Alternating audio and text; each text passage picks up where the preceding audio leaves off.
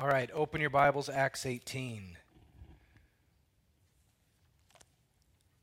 We've been in Acts for uh, a hot minute here, and we have made it all the way to chapter 18. So that means we're really moving. We are, we are cooking right through here. Have you ever walked through a challenging season in life where you just needed some encouragement? maybe maybe you got disappointed by something going on. Maybe you thought that life would turn out a certain way or that this certain endeavor would, would work in a in a favorable direction and it didn't or it just not meeting your expectations. Has that ever sent you spiraling into a depression or just down and glum for a while? Here in this passage, we see Paul, who is a rather large personality, sometimes offensive, never really quiet. He's an outgoing personality, you would say, and, and, and always willing to give it all. He is, at this point, sacrificed so much for the gospel, and it never seems to faze him. He just gets up after being stoned and left for dead, and he walks back into the city like nothing happened. Like, this is who Paul has been. But in this passage, we see him respond a little bit differently to the, the, the situation, to the way people are receiving the gospel or not receiving the gospel. And he finds himself in need of encouragement. And so, as we study this passage today, we see how the Lord meets him where he needs it and encourages his soul. Of course, we're always looking as we study the Word what, what am I learning about God, who God is? What am I learning about myself? And what am I learning about how God wants me to be, what He will do, how we're going to interact? So, Acts 18, verse 1, we're going to go through verse 11. After these things, he left Athens and went to Corinth and he found a Jew named Aquila, a native of Pontus, that's in Italy, having recently come from Italy with his wife Priscilla, because Claudius, the emperor, had commanded all the Jews to leave Rome. And he came to them, and because he was of the same trade, he stayed with them, and they were working, for by trade they were tent makers. Have you ever heard in Christian circles uh, somebody in ministry has a tent making business, it's like, you know, this is how you make money and then you're in ministry too. That's where that, that phrase comes from. Only they were actually making real tents.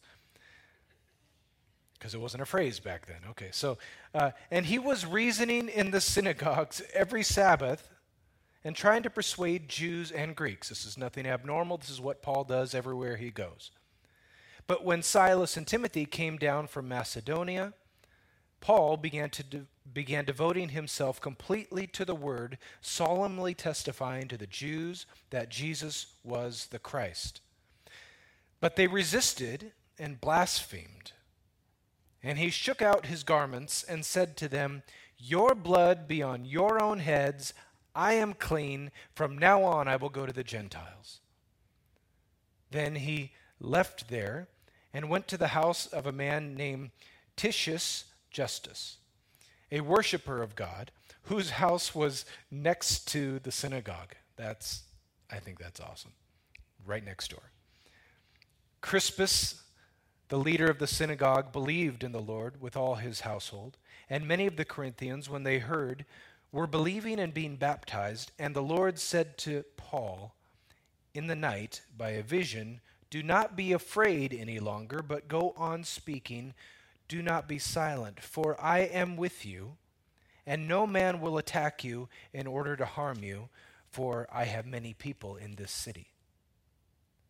And he settled there a year and six months, teaching the word of God among them. Lord, would you bless the reading of your word today? We come with open hearts, ready to receive, ready to be taught and instructed.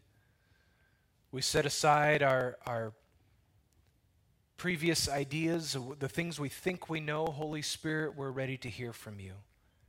Come and speak in Jesus' name. Amen. In the setting here, verses 1 through 4, it says, He left Athens. Paul is in the middle of his uh, second missionary journey. He has been in Athens for a while. That's where we were last week, talking about uh, his adventures in Athens. We talked about how he, um, we, we have a good lesson in contextualizing the gospel, using the words and the images and, and the, the themes of the culture around you, some of which are evil and some of which are not, and using those things to get the message of the gospel across. That's what we learned in Athens. And, and while he was there, he was kind of waiting for Timothy and Silas to come. They were still up in Macedonia, and they were going to come join him. But it seems like things turned a little sour in Athens. He was going to get himself in trouble again. So he moved on before Timothy and Silas got there. So he goes on by himself, and he goes on to Corinth. And he finds a Jew named Aquila and his wife named Priscilla. They are from Rome. Um, they, had, they had left Rome because, um, because Claudius, the emperor, had.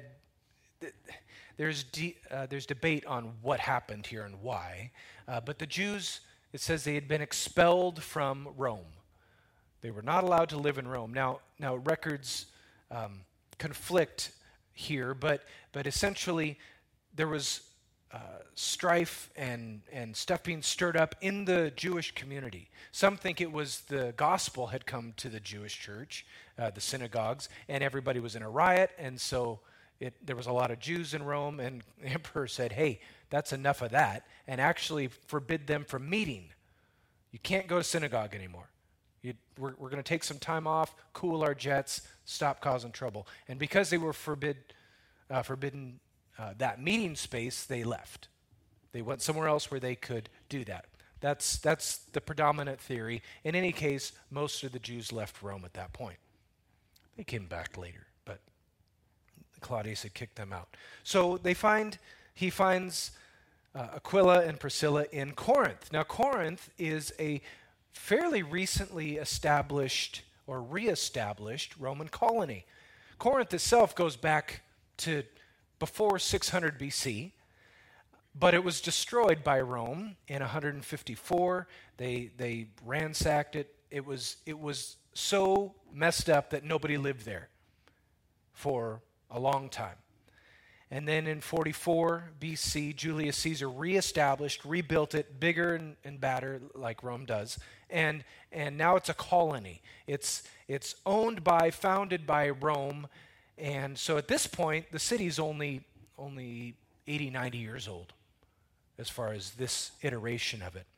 All the history that had gone before, all the culture that had been before, all that's gone. This is a, a fresh a, a fresh thing. I'm trying to, to get at the culture of where, where Corinth is right now. And so many of these cities, like Athens, had they were steeped in their traditions of philosophy and hundreds and hundreds of years of thinking in a certain direction. And that, that foundation wasn't here in Corinth. What we're dealing with is a modern, um, very hip, very um, with the times. It's all about the market, it's all about the trade. This is a port city, and so it's, it's materialistic, way more materialistic and far less uh, religious, except for the cult of Rome, the cult of the emperors. Because it's a colony of Rome, they worship the emperors there. As I mentioned, it's a port city, it's a trade city. If you look on a map at, at Corinth, it's on an isthmus between two large pieces of Greece and one sea on one side, one sea on the other, and it's the narrowest spot. It's about five miles, five and a half miles across. And most of their business came because they could transport goods and even ships across this land bridge to the other sea without having to sail all the way around. It was a dangerous, uh, dangerous journey by ship, and so they would take this shortcut. They, they had, it, it, it's the only thing in history like it. It's called a, a diolkos, and they would, it was like a train um, with tracks and everything. They would pull ships out of the water on one side, haul them overland, and put them in the water on the other side. um, much of the city was built around this. That was the industry, kind of like, uh, I don't know, Boeing in this area, right? Boeing's been around forever, large part of the economy. Uh, that's what this was in Corinth. I can go down the history and, and the, I, I love digging into that stuff. But I'm trying to just to kind of establish what kind of neighborhood this is, what kind of city this is, where Paul's coming into with the gospel. Um, as in most major cities in the world at this point, there's lots of Jews and synagogues. Paul does his usual thing. He goes into the synagogue and starts preaching.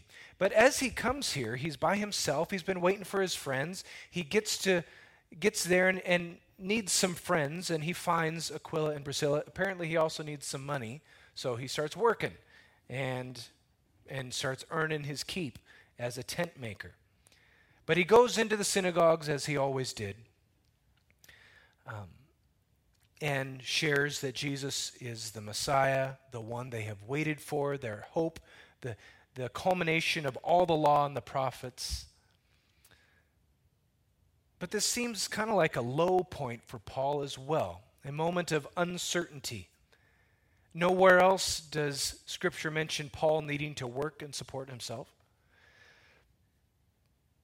It doesn't record him anywhere else seeking out the camaraderie uh, and, and friendship and people to, to be with, as it does here with Aquila and Priscilla.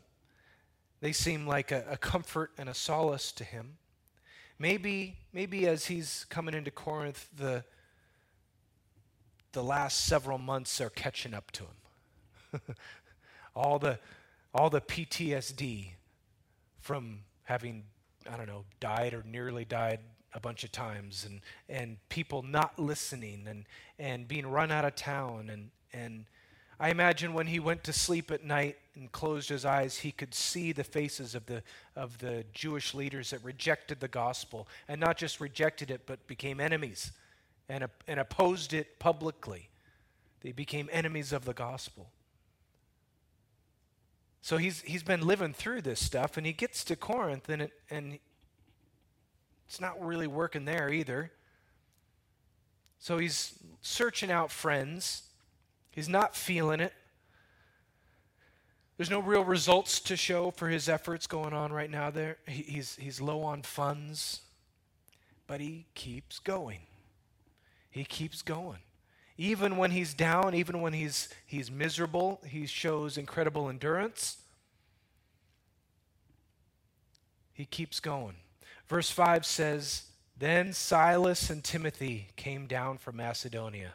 Like, finally, dudes, you are late. You are late. You missed all of Athens. And now, and now you're finally here in Corinth. And it says, Paul began devoting himself completely to the word testifying about Jesus. They finally catch up to him in Corinth, and when they do, Paul is released to full time ministry again. Perhaps they brought financial support from Macedonia. Um, Paul is starting to feel good again and ready to storm the castle, uh, so to speak. Um, certain movie quotes come to mind right now, and I'm sure they do for you. Have fun storming the castle, boys. Uh, and never mind. I just, I just whew, pull it back. Pull it back. And just as Paul is getting, he's getting going again, he's feeling good again, these Jews also resist, and it says they even blasphemed. Blaspheme is a Greek word that means to speak badly, reproachfully, or contemptuously of someone basically to talk bad about somebody. But in Jewish culture, blaspheme is, is, a bigger deal. Like it would have been used in Greek about just talking bad about somebody. But in, in Jewish culture, blaspheme um, is specific to speaking ill of God or taking something that is sacred and holy and using it in inappropriate ways. This is blasphemy. Usually, the, pun- the punishment for blasphemy is death. Like, that's kind of the boilerplate answer blaspheme, death. That's, that's where you end up most of the time. That's how they, they tried to pin Jesus. That's how they, they martyred many uh, of, the, of the early believers. They got him with blasphemy. Because you can bend that a lot of different ways, right? So well, he was saying bad stuff. Okay, all right. So it's a bad thing, but it's especially taboo in reference to God. You do not speak ill of God. And so what it's saying here is they blasphemed. Now, these are good Jews. They would never intentionally say something bad about God, but they were blaspheming Jesus. They were speaking ill of Jesus. They might have been mocking his questionable lineage. Who was his father really? Or that he came from Nazareth which was clearly not where Scripture said Messiah would come from. They would also talk bad about Nazareth in general. That was not a favorite town in Israel.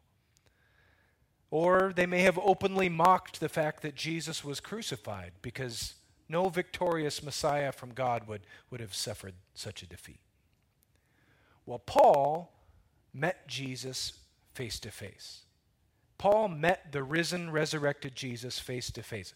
Let me say, say that another way. Jesus met Paul face to face on the road to Damascus. So, Paul, having encountered Jesus, knowing who he is full well, kind of took this personally. He did not suffer kindly this kind of abuse of his Lord, and he responded severely. He shook out his robes shook the dust off. It's a symbolic gesture that, that it's essentially the Jewish middle finger to the folks in the synagogue. Oh, yeah? Mm-hmm.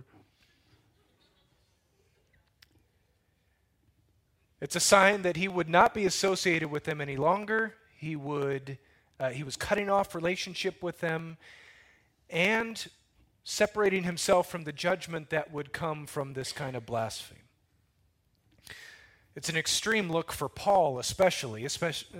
Essentially, he's been spending all this time in synagogues and working so hard to convert these folks and then the Gentiles as well. He's been putting up with a lot of it for a long time. And this is kind of our indicator that Paul's not in a great spot right now. He's suffered a lot at the hands of people like this, and he's always been gracious and compassionate to this point, but not this time. Not this time. He was ticked, and he made the gestures to prove it. He was D O N E done. Now try and imagine where he's at emotionally. He's been giving his life to share the gospel of salvation, the gospel of peace. He's gone through some terrible things, lots of terrible things. In order to keep sharing, he knows this is one of the things that would drive me nuts. He knows the law and the prophets better than anybody in that synagogue. He knows their stuff better than they know their stuff, and they still won't listen to him. They are insisting on stay, staying under the old covenant when God has made a way to be saved. Paul is distraught and he's ticked he even says things that he doesn't really mean. For instance, from now on, I'm only talking to Gentiles. Because before this chapter's out, he's already in another synagogue in another town. So, like, we, he, didn't mean that. But this guy, this guy feels like he's ready to write one of those angry psalms. Oh God, shatter the teeth of my enemies. I, I have been done wrong. Eventually, they start talk, those psalms start talking about God's faithfulness, but they start with the fist shaking.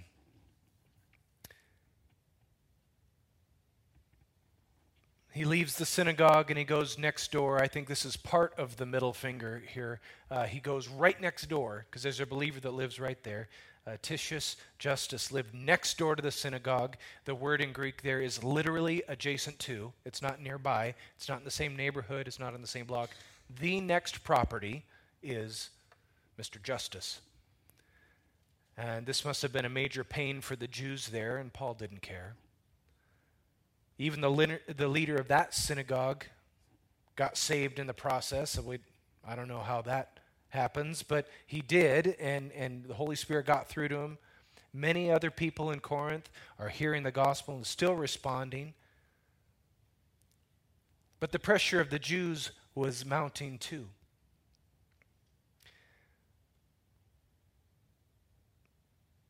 In this section, we see that you cannot depend on people's responses. And you cannot depend on your circumstances to automatically cooperate with what God has given you to do.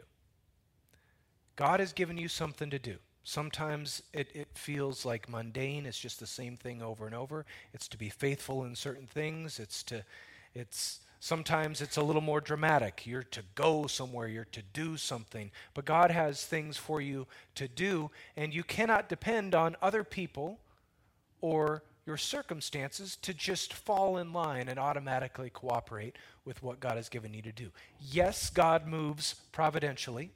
Yes, God can uh, and does line things up to make a way for you. But you may not get what you thought you were going to get when you said yes. It may not look like you thought it was going to look when you said, Yes, sir, I'll do that. But remember that God is not as interested in making life nice and comfortable for you as much as he is saving those souls who are lost.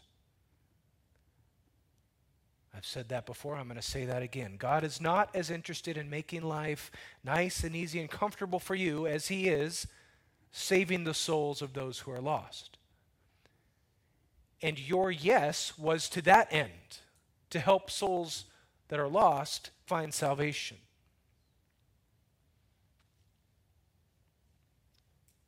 So it's that's where God is going. In the process, he's going to make you look more like Jesus.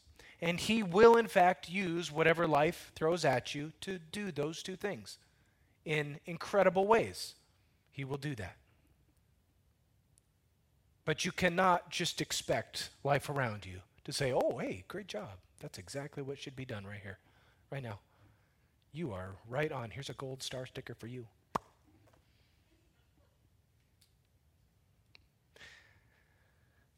Paul is in this place where he, he probably thought it would look a little bit different now. Even though at the beginning God told him, I, I need to show you how much you're going to suffer for the gospel. Something in us goes, yeah, but if I'm doing the right thing, it's going to go better. So then we come to verse 9. And the Lord said to Paul in the night by a vision, Do not be afraid any longer but go on speaking and do not be silent. Verse 10 says, For I am with you, and no man will attack you in order to harm you, for I have many people in this city. The Lord has seen fit to bring encouragement to Paul in more than one way. He's indirectly brought encouragement through the likes of Aquila and Priscilla. I, I would love to have been part of their conversations as they're sitting around making tents. I mean, they're believers coming from coming from uh, Italy, and he's coming. Uh, they've got stories, and, and they've got testimonies of the Lord's goodness and how they how they met Jesus, and those kind of those kind of relationships can be very very encouraging. Have you ever had a, a friend when you needed a friend? Yeah, and just like oh man i feel like i can i can keep going now. I can, i'm not by myself. God gives us friends and he gives us community for encouragement.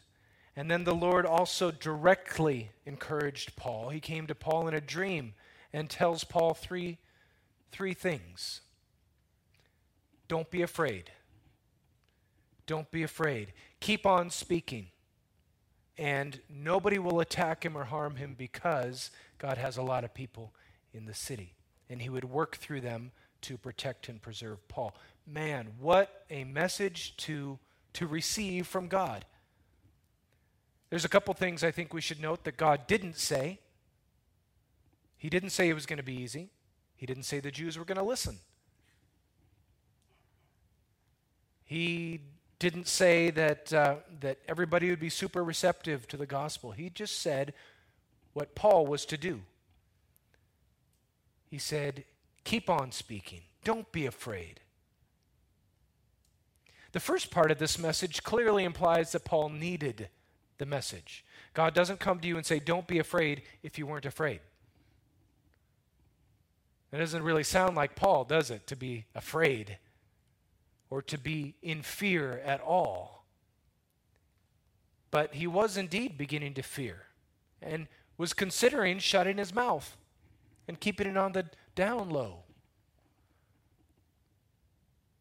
because he kept getting himself in trouble. he kept getting hurt, he kept getting whomped. So he was beginning to fear. He needed to hear this. And second, the second thing about this message that, that God brings to Paul is that God is not far away. God knew exactly where Paul was, what he was going through, what he needed, how he was suffering, and knew how to encourage him. He was not the distant master that sent his servant off on a far off adventure to accomplish something for him. Yes, he had sent Paul, but he was also with Paul in the moment. He didn't say, hey, let me know when you're done. Good luck. He went with him and was with him the whole time. Remember Moses in Exodus 33 when God is talking about bringing the people up to the promised land, and Moses said, If your presence does not go, do not lead us up from here. We're not going nowhere on our own if you're not with us. The other passage that comes to mind is Jesus in the Great Commission. He says, Go therefore. So here's the, the command Go, make disciples of all nations, baptizing them in the name of the Father, the Son, the Holy Spirit, teaching them to observe all I have commanded you. And lo, I am with you always, even till the end of the age. So, this is the difference maker. This is the difference maker because Paul was beginning to feel alone. Paul was beginning to feel down, and things were not going the way he expected them to go, and it was dragging him down. He needed to be reminded that God was with him, not just the one who sent him. And God being with you is the difference maker. And I believe that many of us here today need to hear this. Our hearts need to hear it. You may feel like you're on your own right now. You feel like you're just hanging in there. You're not going to do nothing stupid. You're going to keep doing what you need to do, but it's it's crazy and people are not responding the way you think they should, your circumstances are not the way you imagined that they would be, you're just hanging in there. You're kind of waiting for Jesus to come back. But you and I need to hear this today that in that spot, God is not distant telling you to get your act together. He is with you in that place. He's with you as you are working through the emotions. He's with you and He says, Don't be afraid.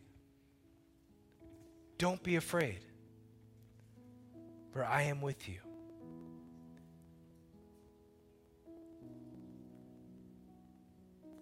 Yeah, it looks it looks bad. Yeah, it's super disappointing. And I and I'm not and I'm not taking that that experience I'm not diminishing that experience at all. Disappointment is real, depression is real. But in the middle of that situation, God says, I'm with you. I'm with you. Don't be afraid. So Paul responds to the Lord.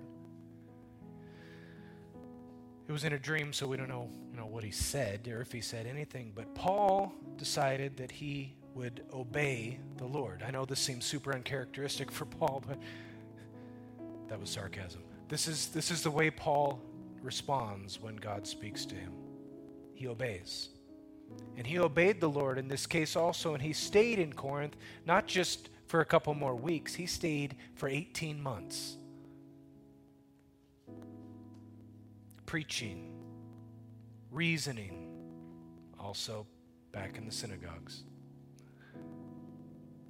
He was strengthened, he was encouraged by that word from God. The knowledge that God was with him still being reminded of that. He was encouraged by his friends and by those relationships. The dark and hard place that he had been didn't just immediately change and go away and resolve, but God began bringing fruit and bearing fruit through his faithfulness. Scripture says that many of the Corinthians were being saved including some of the synagogue leaders. And in the next passage, we see how much trouble that gets them in. It's just a, it's a mess. But God will reveal himself to you the same way that he revealed himself to Paul. Why? Because this is what we're learning about God in this passage today. Is that he is with you. He's not just in support of you from a distance. He hasn't just given you an assignment and sent you out onto the playing field. He's with you, speaking, encouraging, enabling, giving you the right words to say, giving you the wisdom you need, showing you the things you need to do and say, warning you of situations to avoid. He is with you.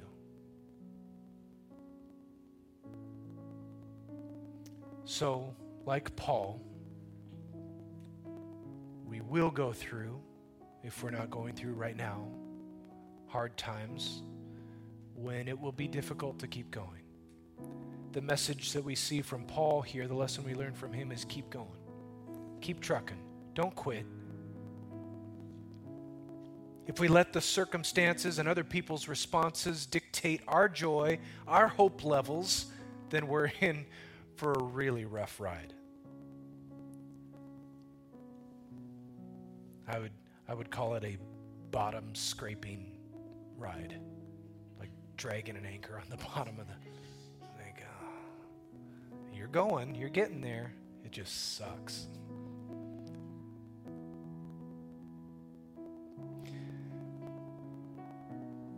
But God is with us. He offers us His encouragement indirectly and directly to help us hold on. I'm not going to ask for a show of hands, but how many of us, our hearts needed to be reminded that He is with you in the hard places today? Sure, we know up here that God is with me, but just to, to hear Him say again, I'm with you. Don't be afraid. I am with you. It may not be easy, but I'm, I'm going to take care of you. I know there's places in my heart that are not all sunshine and roses. And to allow the encouragement of the Lord to come into that and say, No, I'm with you here. I'm with you there. Right in that spot. God offers us his encouragement if we will listen. Would you pray with me? Lord, I think we need your encouragement more than we realize. I think we just kind of deal with our depression, we just deal with our our sadness, our disappointment, and just it just kind of becomes our new baseline. And that's just the way things are. But Lord, I pray that you would open our ears to hear you clearly say today, I am with you in that spot. I'm not absent from that place. I see your disappointment. I, I know what you're walking through. I am with you. I understand. And I want you to not be afraid. Don't be afraid that it'll never change. Don't be afraid that you'll suffer further. I am with you. And I will take you where you need to go. Keep doing what I've given you to do. God, open our ears, open our heart to receive, to receive that encouragement from you. God, I also pray that you would you would be working in our in our church, in our our uh, communities, in our circles, that you would you would begin bringing relationships along that are that encouragement, that help buoy our faith and and hold us up when we're walking through a hard time. God, would you do that in our in our midst? Do that for us today. And may we see what you're doing and respond appropriately to that. God, we're so grateful for your encouragement. And even, even as we wrap up today, we're thankful for the joy and the, the refreshing that you bring.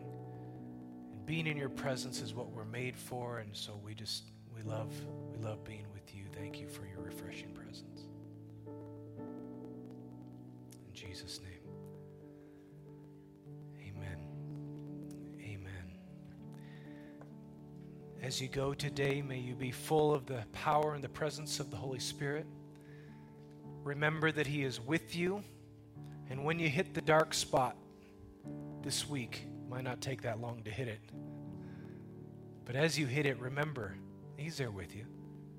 And you're not in the dark spot because He's far away, but He's with you right there. Amen.